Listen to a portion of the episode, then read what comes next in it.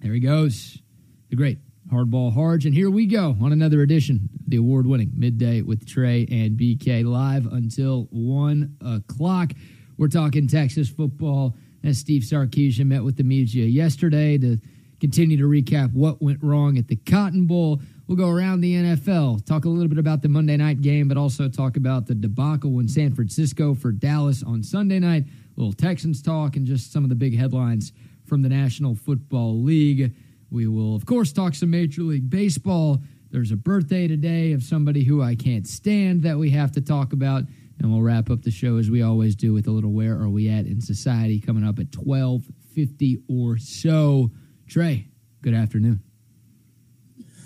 Yes, I guess technically it is afternoon now. So a good afternoon to you as well, sir. You having a good day so far? Having a good day so far. Busy day, but uh, good busy. Trying to get some more things in motion here for Texas Sports Unfiltered as we continue to grow this bad boy. How about you? How you living?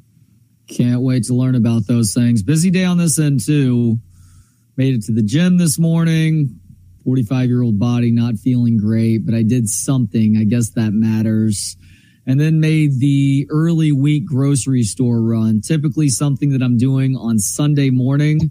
But because I was still in Dallas Sunday morning, had to wait until early week to uh, hit the grocery store up. I got to say, I don't often go to the grocery store for the week's worth of shopping on Tuesday AM.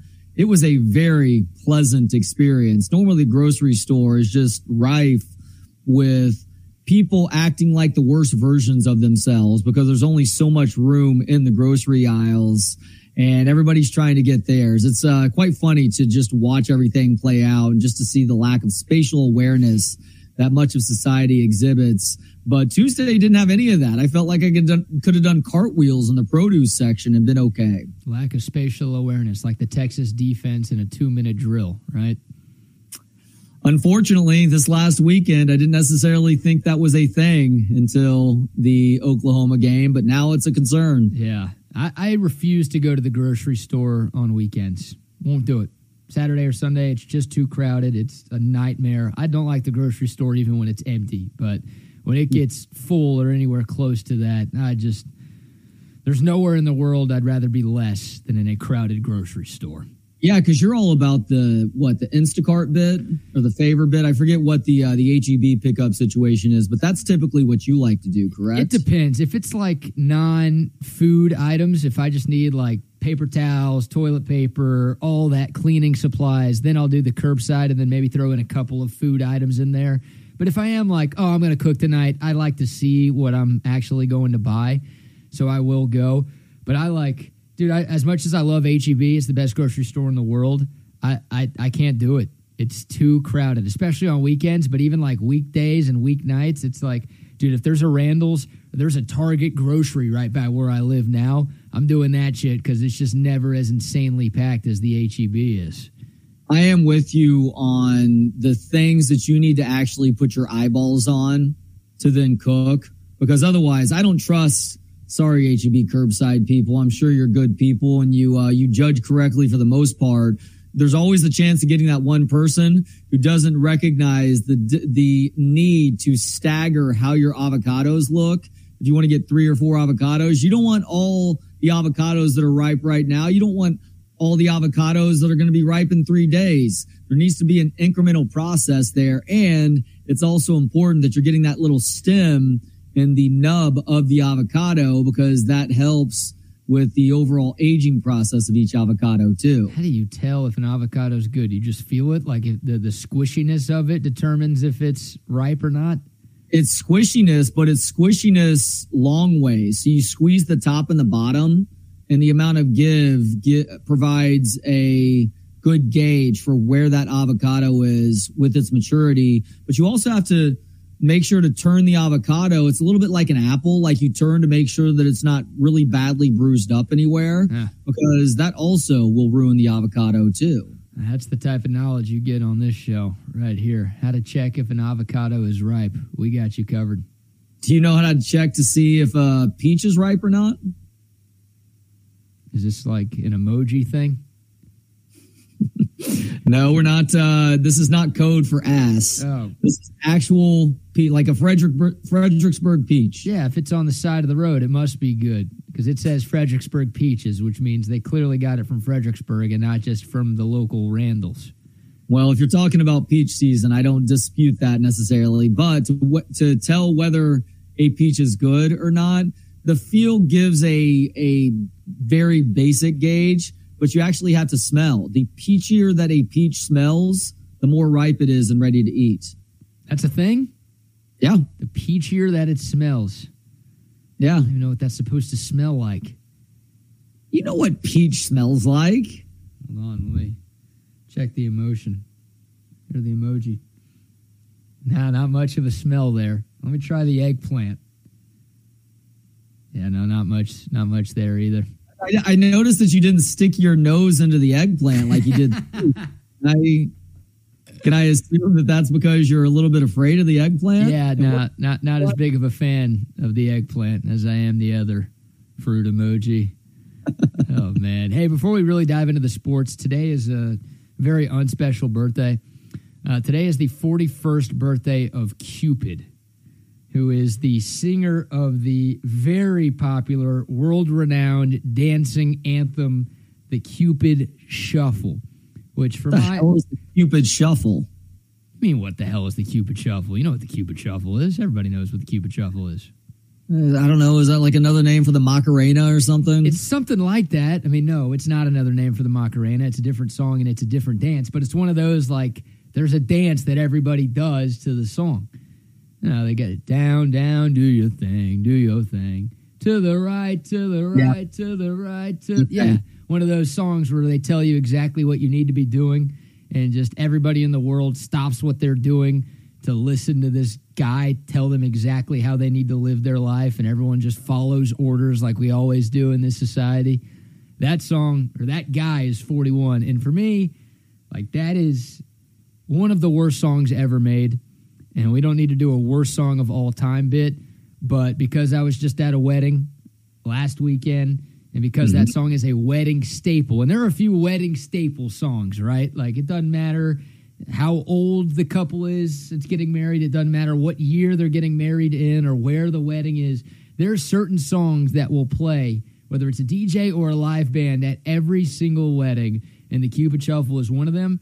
And I like I spend some time on the dance floor. Whenever that song comes on, that is my cue to go get another drink or go sit down or do something else. I cannot stand that shit, dude.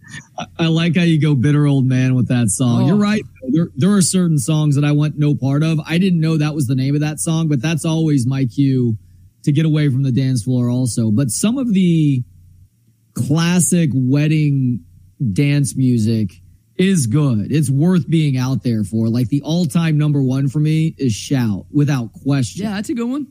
Love that song. Yeah.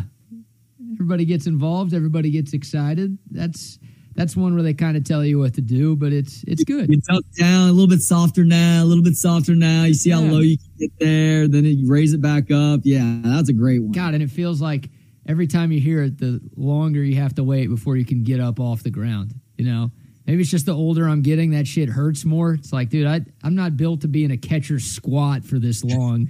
like, can you please tell me that the music is getting a little bit louder so I can I can stand up? Well, get ready because you will eventually arrive at the point where you can't get into the catcher squat anymore. You're either having to take a knee, Kaepernick style, or uh, or just bend further over with your ass in the air to get all the way down. Ugh, yeah, that that one's okay. Uh, and he always tells me it's a brand new dance. We got a brand new. It's like, dude, the song came out like 20 years ago. It's not really a brand new dance. It's like Dippin' Dots cannot be the ice cream of the future anymore because that shit. I mean, the future's here. We're already there right now. Yeah, and Dippin' Dots went bankrupt a few years ago, so hopefully that doesn't mean oh. the future doesn't include ice cream. That'd be a disaster. I'm trying to think, like, what else? Awful wedding songs. If you want to text in on the Coda text line 512-222-9328.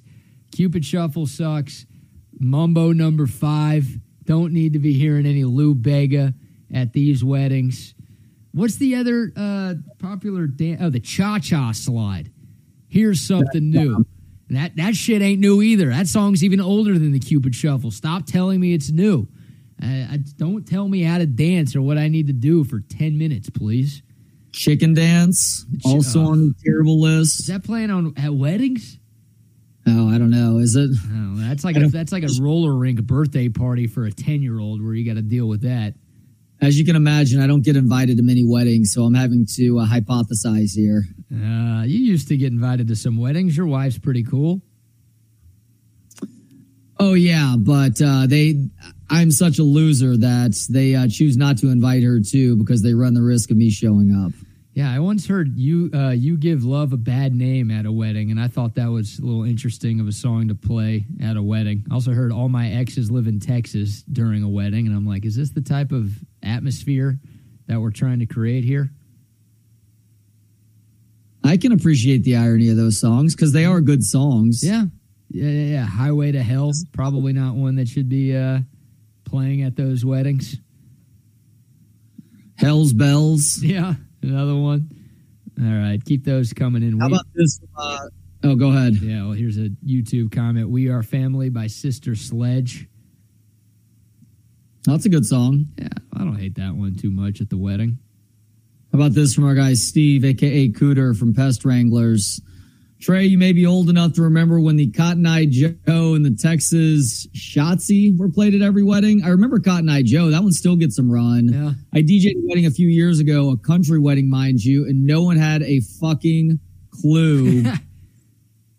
and I just lost the text message, of course. Nice. So, yeah, thank you, Cooter, for uh, sharing that one. Yeah, Cotton Eye Joe still gets regular run. I don't know about the other song though. I don't recognize it based on its name. Yeah, I don't either. All right, keep those coming in. The uh, the worst wedding songs that uh, you're used to hearing at weddings, or just the worst songs that could play at a wedding. Yeah, "F the Police" probably not uh, the most family friendly song to be blaring out at a wedding, but a very good song nonetheless. Yeah, pick an Eminem song from early in his career. Probably not a good wedding song. Yeah, yeah, yeah. Like any of the first three or four albums worth of Eminem or Fifty Cent songs, those probably uh, stay at home or maybe stay for the after party when all the all the kids are in bed.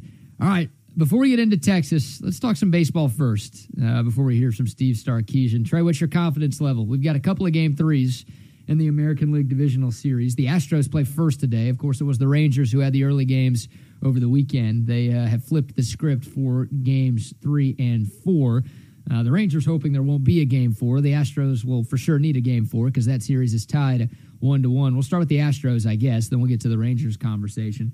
Uh, game three up in Minnesota. 307 first pitch. It's Cristian Javier for the Stros against Sonny Gray for the Minnesota Twins. Of course, the Twins took care of Houston in game two. Uh, six to two, the final score there. Carlos Correa was awesome on offense and on defense. He damn near single handedly won that game for the Twinkies.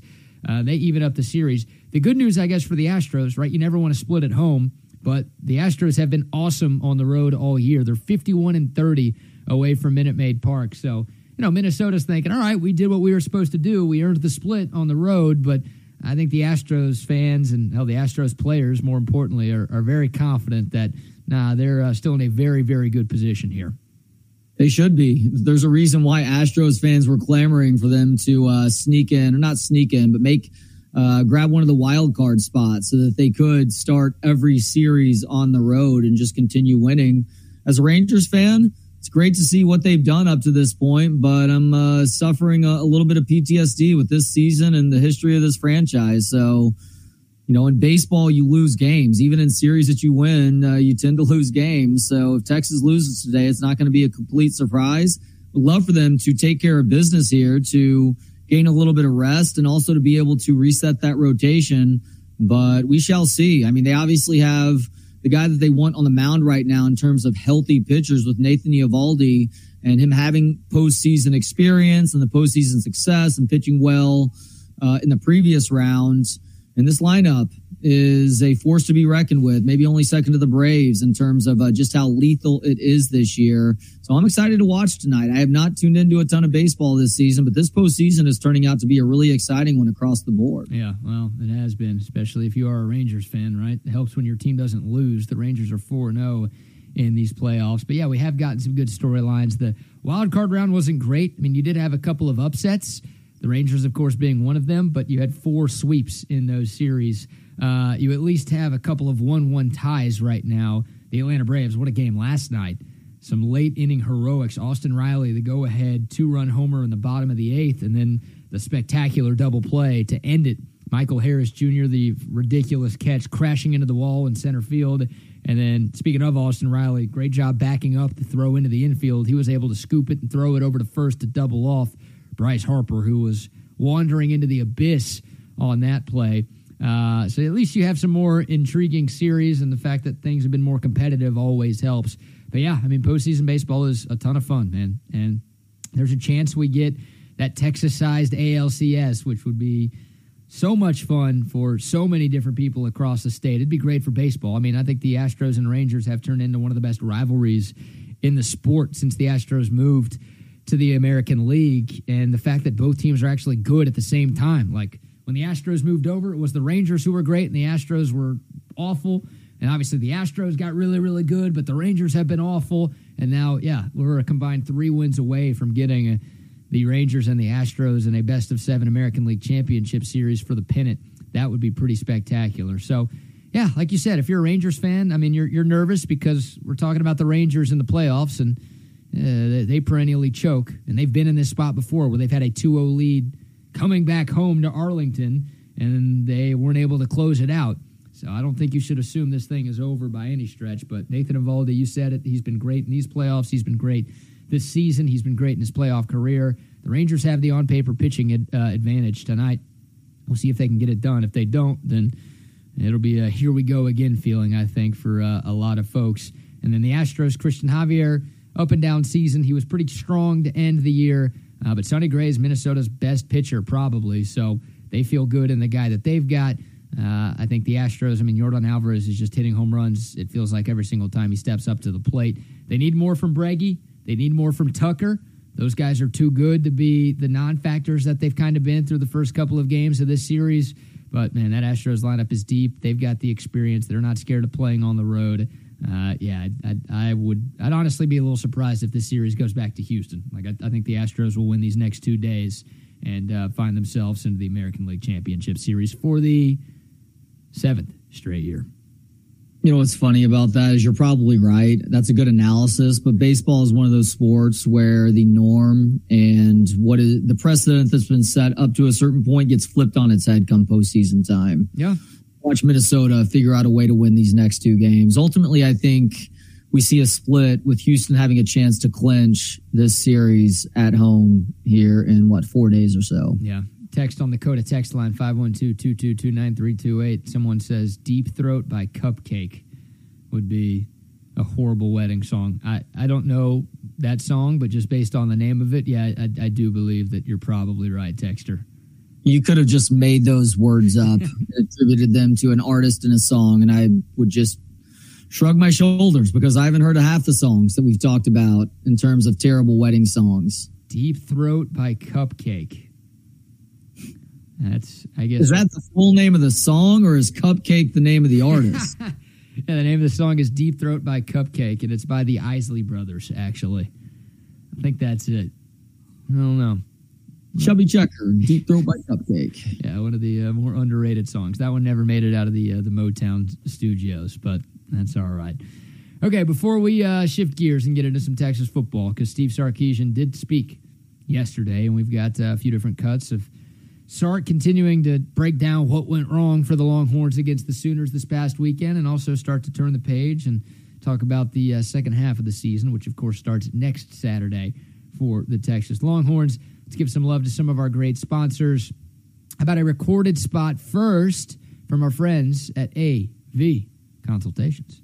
Hi, this is Tom McKay with Audiovisual Consultations. Scientific data proves it. Size does matter. The bigger and wider your television is, the better. Football season is here, and the time is now to get your entire audio video experience tuned up and ready. New flat screens, projection video, Dolby True HD surround, all the goodies at great prices and followed up with great service. So call us at 255 8678. That's 255 8678 or on the web at avconsultations.com like the uh, NFL film style music that's going on in the background behind that spot. And yeah, Tom's right. Size matters. You need a bigger TV screen. So make it happen. Just call this number and use the promo code MAN, and you'll get a bottle shipped to. Uh, no, now we're on. Now we're on to different size stuff. AV Consultations, they can hook you up with a TV setup that you've always dreamed of. Shout out to them. And shout out to our friends at Great Blue Heron Furniture. Love these folks. A custom leather furniture company that started in 1991. Longhorn owns. Most of the manufacturing is done right here in the great state of Texas. They focus on heavy leathers, hides, and fabrics ranging from traditional Western to modern farmhouses. This stuff is gorgeous, and I'm telling you, you cannot find, and you will not find, more stylish, more comfortable. After all, when you're sitting in a chair or on a couch, you want it to be comfortable. That matters too. You're not going to find more comfortable or more well built furniture anywhere in the world than you will at greatblueheronfurniture.com. Click the link in the video description below if you're watching on YouTube, and it will take you directly to our Texas Sports Unfiltered collection. And if you use the promo code HOOK'em at checkout, you're going to get 15% off your purchase at Great Blue Heron Furniture. I'm telling you, amazing looking furniture that's going to last you for decades, not years, decades. You got to go to greatblueheronfurniture.com. All right, let's hear from Steve Sarkisian. We'll start with his opening statement from yesterday. He, he basically did our entire show in like a minute and a half, talking about just everything that went wrong for Texas this past weekend. The turnovers were a factor, not not necessarily because of the points that came off of it. I thought our defense did a great job of minimizing three turnovers to only seven points. But those are momentum plays, right? They, they create momentum for you uh, when you can generate them. And so three to nothing in turnovers was an issue. Um, the nine penalties were an issue because that was that's out of character for us. You know, I think we are averaging just about four penalties a game, and, and to have nine in the game, uh, the pre-snap penalties uh, were an issue. Um, obviously, the unsportsmanlike conduct after the block punt. Uh, you know, roughing the punter, uh, which in turn they end up scoring on that drive. So those were those were issues in the game. Um, you know, three red zone trips for us to to only come out of those those three trips with three points. Uh, quite frankly, is probably the the biggest deciding factor in the game. Uh, you know, and, you know, because you know our ability to move the ball wasn't in question, but our ability to to put the ball in the end zone was. Um, and then conversely, they have six trips into the red area and they score 34 points. Uh, so if you just look at it that way and do the math, um, that that was an issue. Um, obviously, the end of the half and end of the game defense, you know, our inability to get stops there uh, were, were, issues in the game. You know, five sacks uh, that came a variety of ways. You know, putting us behind the chains offensively were, hurt. Uh, and then conversely, not having very good rush lanes on our end to allow uh, their quarterback to move in the pocket, move up in the pocket, keep his vision was a factor as well. Yep. So he hit the nail on the head, right? Turnovers, bad penalties. O line didn't get the job done. The D line lost discipline. The red zone struggles. That probably belonged first. The two minute defense. I mean, all that stuff. Like it was a number of different things. It wasn't just one thing that you could point to that hurt Texas on Saturday. It was a bunch of different things, some of which we had seen in the first five games, but most of them were kind of new. But all of them combined were the reason why Texas came up short at the Cotton Bowl. I don't know if I feel better or worse that it was, in a way, a complete team failure, BK, because on the one hand, that means it's uh, smaller problems. I realize there were some bigger problems too, but smaller problems all adding up to create a bigger issue versus one group getting gouged over and over again. Like the offense wasn't terrible throughout the afternoon on Saturday. They picked up more than 300 yards passing. Jonathan Brooks went over 100 yards rushing. There were just uh, specific situations where they failed. The most glaring example is that first and goal from the one or two where they had four cracks at it and unfortunately never made it into the end zone. Steve Sarkisian having some weird sense of urgency near the end of the game and not trying to bleed more clock before ultimately settling on a field goal where I would have been okay with him trying to go for it on that fourth down play, knowing that the defense had been a bit of a sieve throughout the afternoon. And the defense, while I do understand his rationale and giving them the benefit of the doubt and making one more stop because they've shown a sort of resiliency this year, the defense failed far too often. And the defensive line was not the group of game breakers that I predicted that they would be in pregame on Saturday, live from the state fair. Uh, Texas Sports Unfiltered, just outside of the old mill. And then the linebackers were terrible on Saturday. If there was a group that deserves more blame in terms of position groups than any other, it probably is the linebacking corps because you know what to expect out of Jaylan Ford. That was his worst game as a starter for the Texas Longhorns. David Gbenda was a guy that was targeted by this Oklahoma offensive coaching staff, and rightly so. Even though he had played better throughout the course of the 2023 season, there were still some questions surrounding him. I don't remember uh, Morice Blackwell in there. And if there's a saving grace for the linebacking corps, it is Anthony Hill, the true freshman, uh, really making his presence felt, getting the sack on running Dillon Gabriel out of bounds at one point. But uh, he was either the leader or one of the leaders in tackles for this football team. But two other guys that you needed to show up, especially because Oklahoma wanted to attack the middle of the field through the passing attack, but also Dillon Gabriel running the football at times. They were absentees, unfortunately. Yeah, Anthony Hill had eight tackles, which was second on the team, had a sack, had one and a half TFLs. He he fared pretty well in his uh, first Texas OU ball game, and hopefully we see more Anthony Hill in the second half of the season. Right, Sark did touch on that a little bit, where yeah, this bye week I got a chance to get a look at some of our younger guys and see if they can get more playing time moving forward. And I think Anthony Hill deserves more playing time. Hell, he's he's he's very much in the rotation right now. He plays a decent amount, but that guy is too good to keep on the sidelines. He is a special, special player.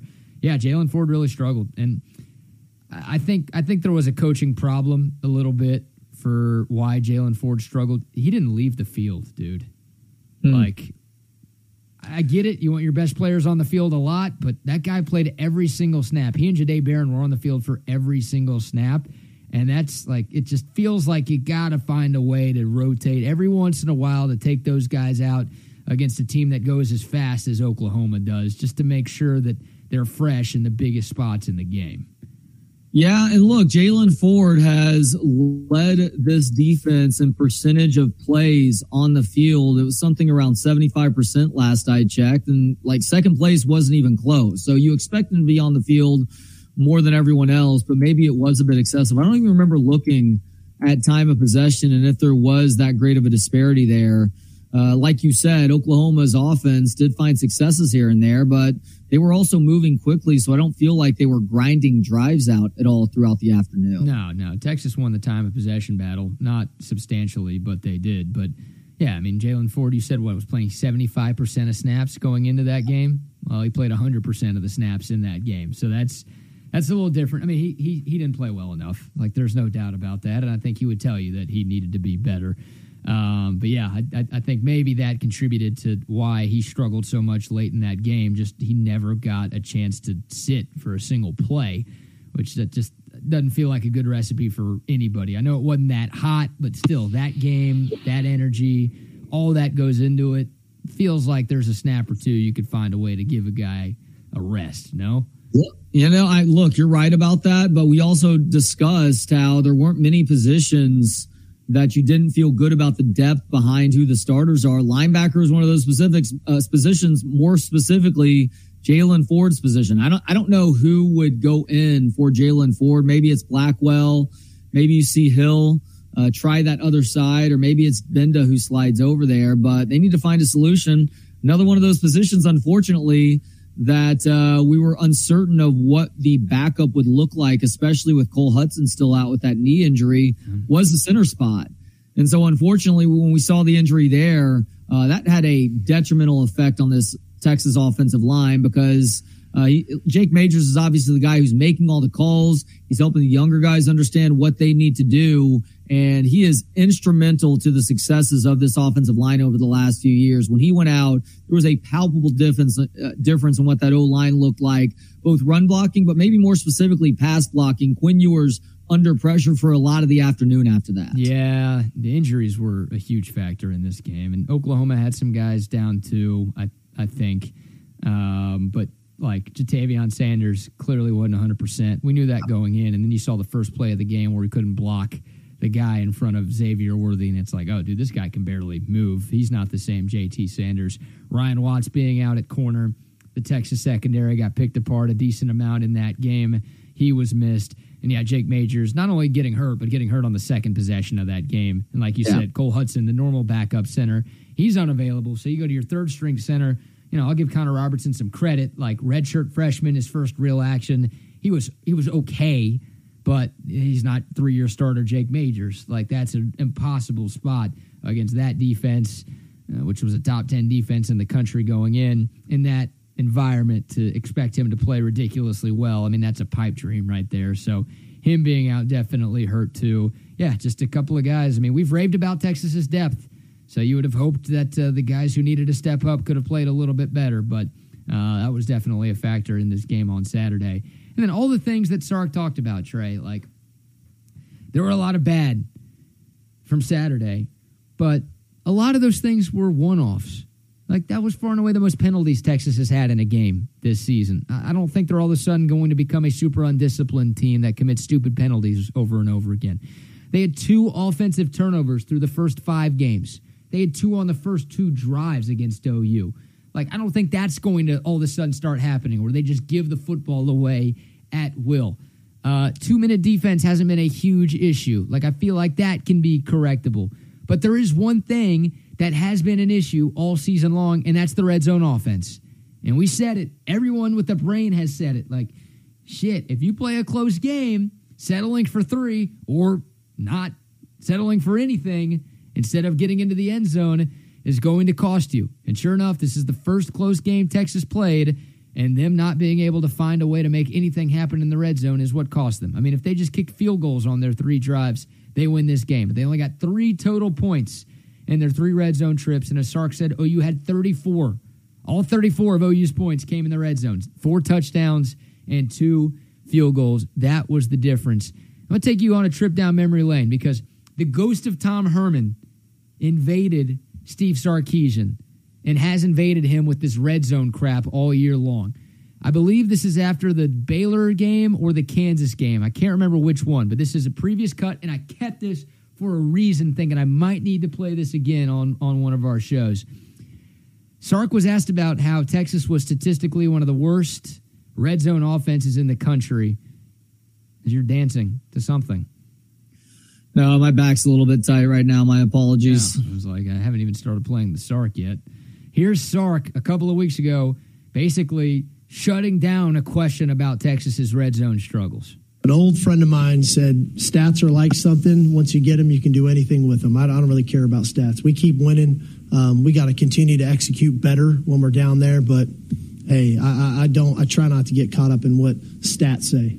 Well, I don't completely disagree with what he said right there. It's uh there's Mark Twain quote that I think sums it up quite nicely too. There's three types of lies. Lies, damned lies, and statistics. But sometimes statistics do help to tell the story. And yeah, you could point to some easy drops earlier in the year that would have been walk-in touchdowns that were red zone possessions that would have flipped those numbers.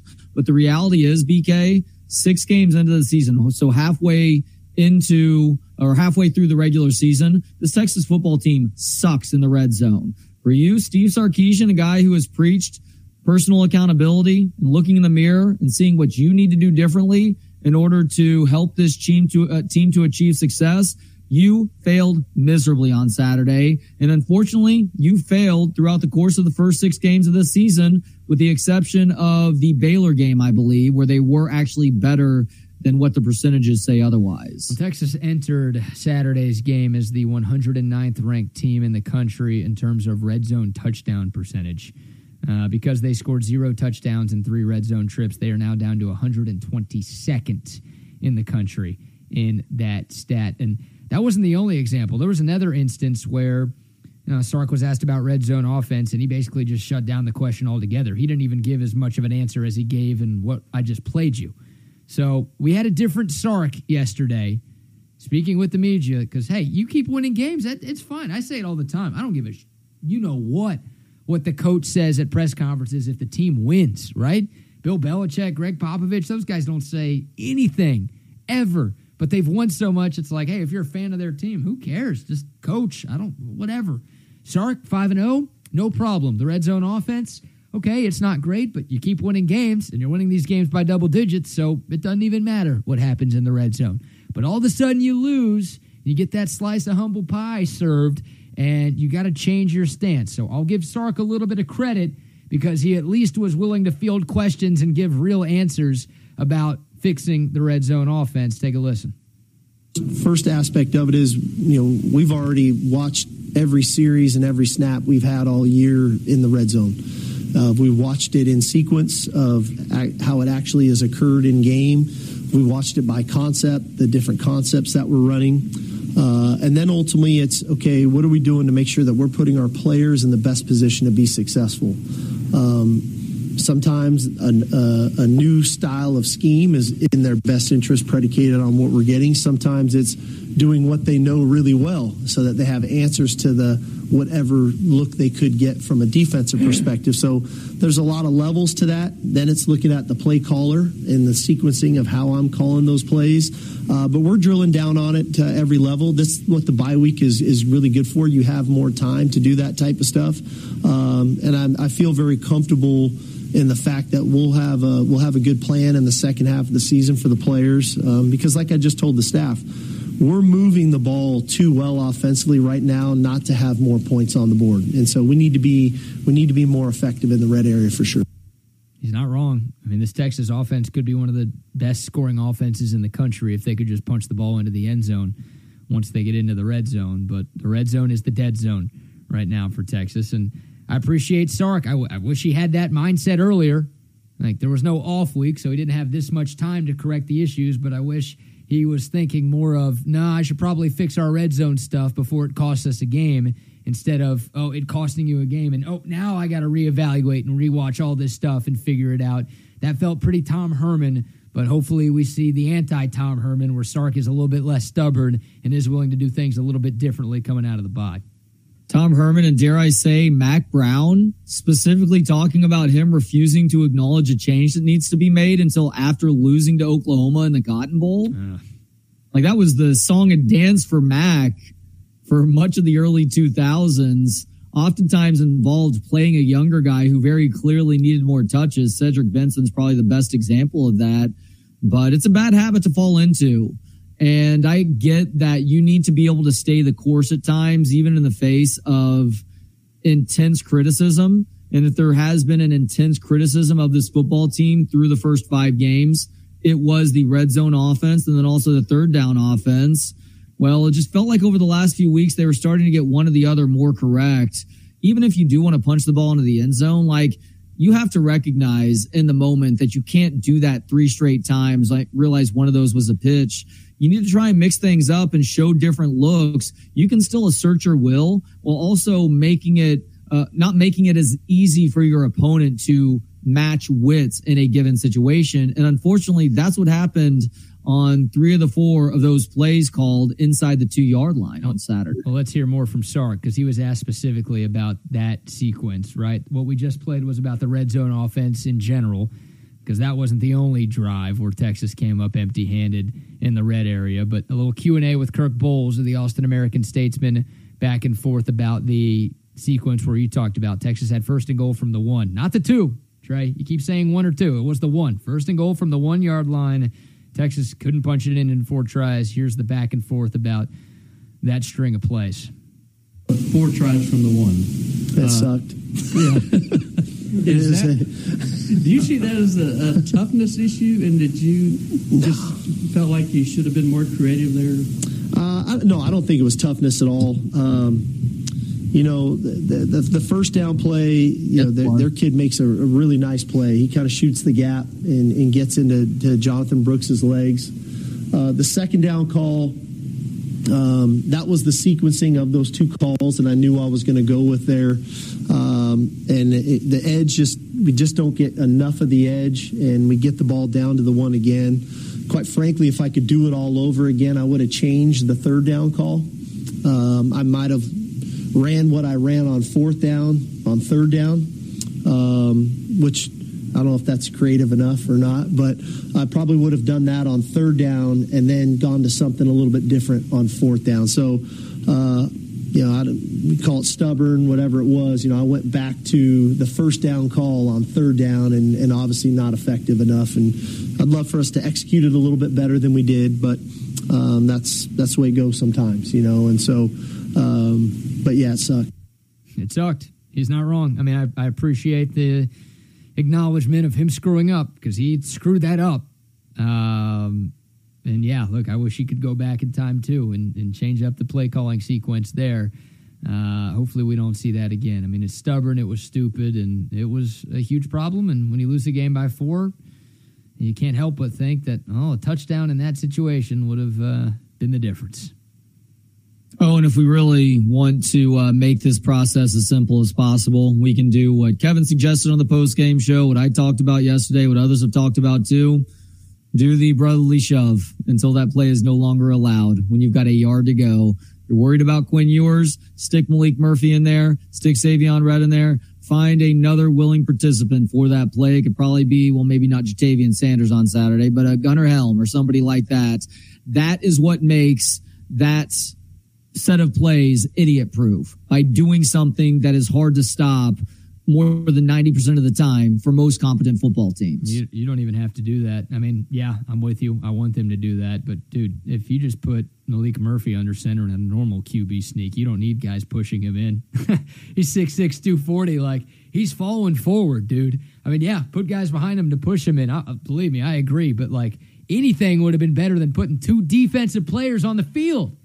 Where Where's Quinn Ewers? Put him in at cornerback against Houston. Let's see him play defense. Let's see Jonathan Brooks play safety. Why not? Let's just do that shit three plays in a row and see how it goes. Goodness gracious. Everybody was laughing when Byron Murphy caught that touchdown pass against Wyoming.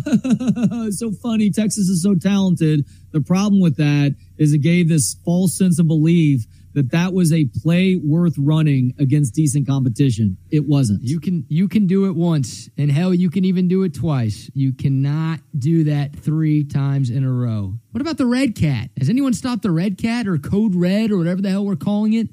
Like that worked against OU.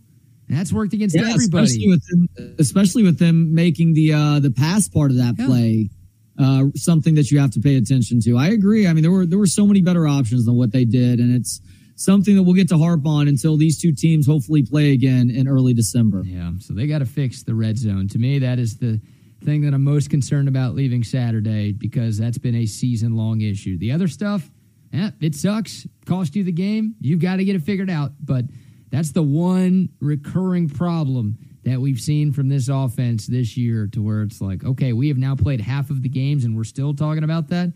122nd in the country Really? With the dudes that we have with this supposed offensive genius, and I, I do think Sark is a great offensive mind, but like with, with him and uh, a guy who was a Heisman candidate in Ewers and Jonathan Brooks, who's top five in the country in rushing, and these receivers, you can't score, you can't get into the end zone. Six games, and two of those are against Rice and Wyoming. Hell, I should say two of those are against Rice and Baylor because I think Wyoming would kick Baylor's ass right now if they played. this year, yeah. yeah. They beat Fresno State. They're going to win the Mountain West. They're going to win nine or ten games this season. I heard uh, Brando and Tillman on the call of that Wyoming that Wyoming Fresno game. I wonder if we'll have them because we got a Fox game at Houston next week, three o'clock. That could be a Brando Tillman special. I don't know I've yet. Thought about, I've thought about trying to get Brando on this channel I guess I shouldn't say this out loud, but fuck it. He's not going to join us anyhow. I thought about getting Brando on this channel, on this show, BK, specifically so I could start the interview off like that Boston cat did a few years ago when Rick Pitino was joining some local sports radio show in Beantown, and that's just to tell him to go fuck himself. that, is, that is what I would do if Tim Brando joined us. Hey, Tim, thank you so much for the time. You fucking suck. You're terrible at your job, and you clearly suffer – a bias against the Texas Longhorns. Have a nice life, pal. Fuck off, and then hang up on him. Mm. I'd love to see that. I'm going to reach out to Brando and see if we can get him on the. You get him on, I'm going to do something like that. So just be ready for it. God, I, I, I feel like you would hope he'd pull a Tom, excuse me, a Thom Brennaman or a, a Bob Huggins, where he just says something on a radio or TV mic that gets him canceled he calls me the N word or starts uh, starts using a uh, an LGBTQ slur yeah, towards me. That's probably it's more possible. likely than the N word. I, I, would think. Well, he is he is Brando, so we are already know that he's not paying attention to what's directly in front of him. Yeah, yeah, that is true. So we'll see. We'll see about if we get that guy. But uh, Brando's like, oh, if Wyoming had its quarterback against Texas, they could be undefeated right now. It's like, uh, okay. CB, I don't normally brag when people blocked me on Twitter either. I actually think it's a, a, sign that you're not worth the conversation. But Brando is a piece of shit. He blocked me too, and I have no issues with that. What about Ricky Williams? How do you feel about him? That one's disappointing. That one uh, makes me cry myself to sleep once or twice a month. A month? I feel like it's a week, isn't it? Well, it used to be weekly, but time heals wounds. Uh, time heals wounds. Some wounds, not that one. Thanks for that, Socrates. All right, some love to some sponsors. Who else do we? Oh, Covert Bee Cave, of course. Oh man, yesterday was sad because I had to give back my loaner to Covert Bee Cave. They hooked it up big time. They love us. We love them. They're family. They're part of our TSU family. They can be part of your family too. They they will treat you like family every time you walk in there. So if you're looking for a newer pre-owned car, truck, or SUV, look no further than Covert Bee Cave. 42 acres out in the beautiful central Texas Hill Country. It's ridiculous how many cars and trucks and SUVs they have out there. Great prices, but the service. That's what separates the Covert family. That's why they've been in business since 1909. Fantastic people who are going to take care of you all of the time. Plus, if something's wrong with your current car, they've got 86 service bays out at Covert Bee Cave. So you're not going to be like, ah, shoot, I got to wait at this Valvoline place for 30 minutes while someone checks my car. No, they're going to get you in, they're going to get you out just like that. Anything car related, you got to go see our friends at Covert Bee Cave. And of course, they've got Covert dealerships all over Central Texas. They've got Covert Ford and Lincoln, they've got Covert Chevy. They're all over Austin and Hutto and Central Texas as a whole. Go see our friends out at Covert. Many thanks to them for their sponsorship. And some love to Olipop. I still like, dude, you're you're not getting your Olipop, man. I'm gonna drink it before you end up getting this. I offered That's it to you on damn Saturday. Mistake. Damn. You did not offer it to me on Saturday. You said I've got Olipop in my car, but I know you wouldn't be able to take it into the game with you. And now you're just lying to the people. No, I, I trying to hog this Olipop for yourself, sir. No, and then there was another time that weekend where you're like, ah, "I'll just get that stuff from you later." That, that happened. No, yes, it did. Fabrication. Yeah. no way. Never my fault. Always your fault. You're not getting it. No, I still got it. I got to go to the store and buy my own. And uh, Chip's a fan. Bucky's a fan. I'm a fan. A lot of you people out there have been texting and tweeting saying that you're a fan as well. This stuff is legit. It's great tasting soda that's actually good for you. It, it really is amazing what the folks at Olipop have been able to pull off. I don't know how the hell they do it. I don't know the science behind it. I just know that I enjoy drinking it, and it actually helps with my digestive health. With the crap that I eat, I really need it. So, Olipop is the best. Pick it up. HEB, Target, Specs. I don't have it at Specs. There's no alcohol in there. HEB, Target, Whole Foods, Walmart, Costco, wherever you buy your groceries, you can buy Olipop. If you go to Specs, you can get your Altstadt beer. But Olipop's going to be at uh, all those grocery stores that I talked about. All right, we'll have to save our NFL roundup for uh, tomorrow. This is an off week. We'll have plenty of time to hit some other random happenings in the sports world over the next few days. You keep pushing off talking about those Dallas Cowboys. I give you credit there. Way to uh, way to milk that one. Uh, way to ah, milk. What do you know? Day. They're getting set to play the Chargers on Monday. I guess we got to talk about that one instead, huh? The Kellen Moore revenge game. Yeah, that's right. Yeah, shoot. We'll we'll get into all that. I don't know what the hell the Cowboys are going to do congratulations. You guys may be uh, playing one of the uh, handful of head coaches who's a worse game day manager than Mike McCarthy is tonight. Yeah, it'll be a, a, matchup of who can one down each other the most in that game on Monday night. All right, let's uh, let's go recorded spot today for our friends at Pest Wranglers. Pest Wranglers, Pest Wranglers, Pest Wranglers. What are you doing? I'm making a silly commercial like other companies so people will remember our name. But we're not like other companies. Anyone could see that from our five star reviews. But how will people remember Pest Wranglers? Well, once they try us, they'll never forget that we are the most effective, reliable, and affordable pest control company. I guess you're right. Pest Wranglers is the best at pest control, wildlife management, termite pest control. Pest Wranglers, Pest Wranglers, Pest Wranglers. What are you doing? Hey, it couldn't hurt. Pest Wranglers, 512 670 7808, or find us on the web at pestwranglers.com. Where are we at in society today? to you by Pest Wranglers, Pest Wranglers, Pest Wranglers. It is your daily look at stories that show we as a people are headed in the wrong direction. Very occasionally, I will bring you a story that provides a sense of optimism and has us all saying to ourselves, hey, maybe we as a people are starting to figure something out. And guess what? Today is at least in part one of those days, BK, because I have a story from the New York Post about the woke mob trying to cancel something that is extremely popular in modern times. Zumba? And I'm completely on board. The uh, the Zumba vacuum, no, those uh, unfortunately those robot vacuums are still going to continue to be. Oh, that's the Roomba. The Zumba's the old white lady dance deal. The Zumba Oh. classes, you know what I'm talking about? Well, this is definitely going to affect your local Zumba class because the Washington Post is now taking aim at pumpkin spice season. That's right. Are you a pumpkin spice guy? I know you're not a coffee guy. Do you like pumpkin spice flavored things, which is way too popular this time of year? No. What else is there besides coffee? Everything, dude. There's pumpkin spice Oreos, there's pumpkin spice cereals.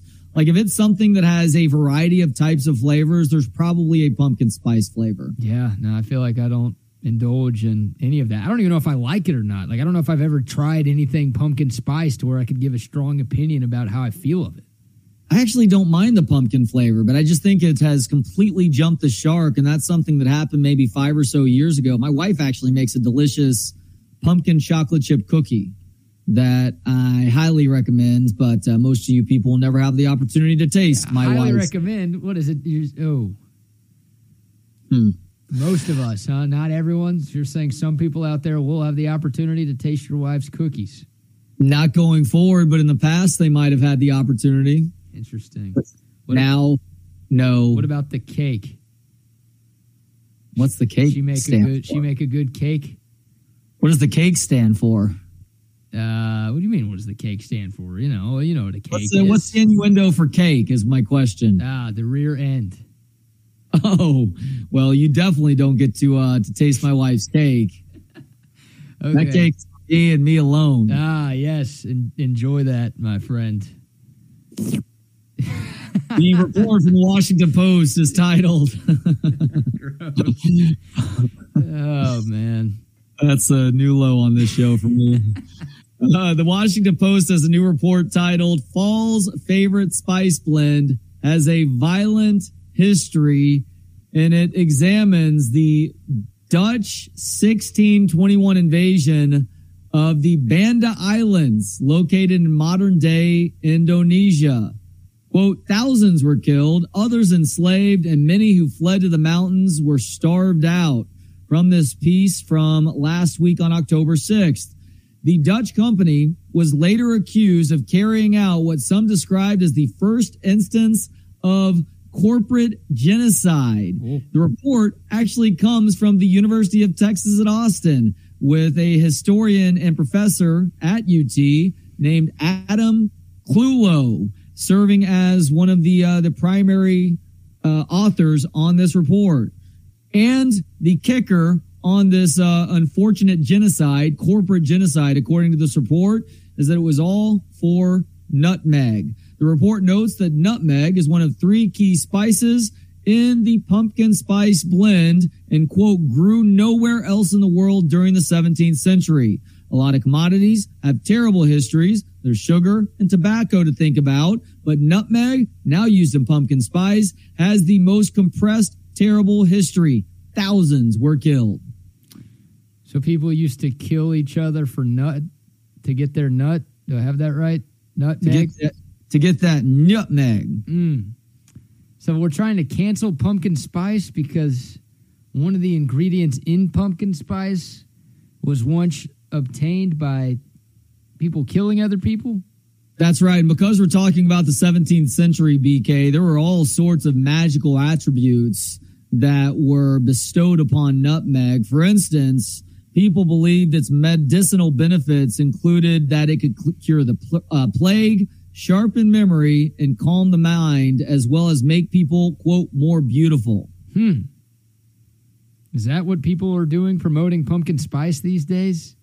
I feel like people just enjoy it because it tastes good.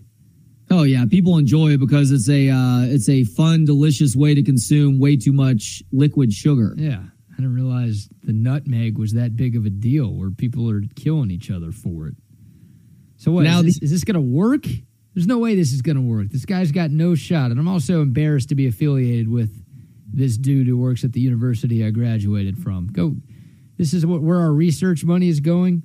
What starts here changes the world. Really, what starts here is bullshit. That's What dumb. starts here? What starts here? Here cancels pumpkin spice season, and I'm here for it. Oh, damn it! My God, Come You're on. expressing shame at this uh, this dude, Clulow. Clulow, good job. Way to use your research powers for good by trying to get pumpkin spice season canceled. It is ridiculous. It has overtaken grocery stores and coffee shops across the country for more than a half decade now. It's time this bullshit comes to an end. Thank you, Clulow, for having the guts to call out nutmeg for what it is, and that is a genocidal spice. Clulow is clueless, man. Is this about to become Eyes of Texas Part Two, or this just is a huge university issue of people taking sides and what to believe in?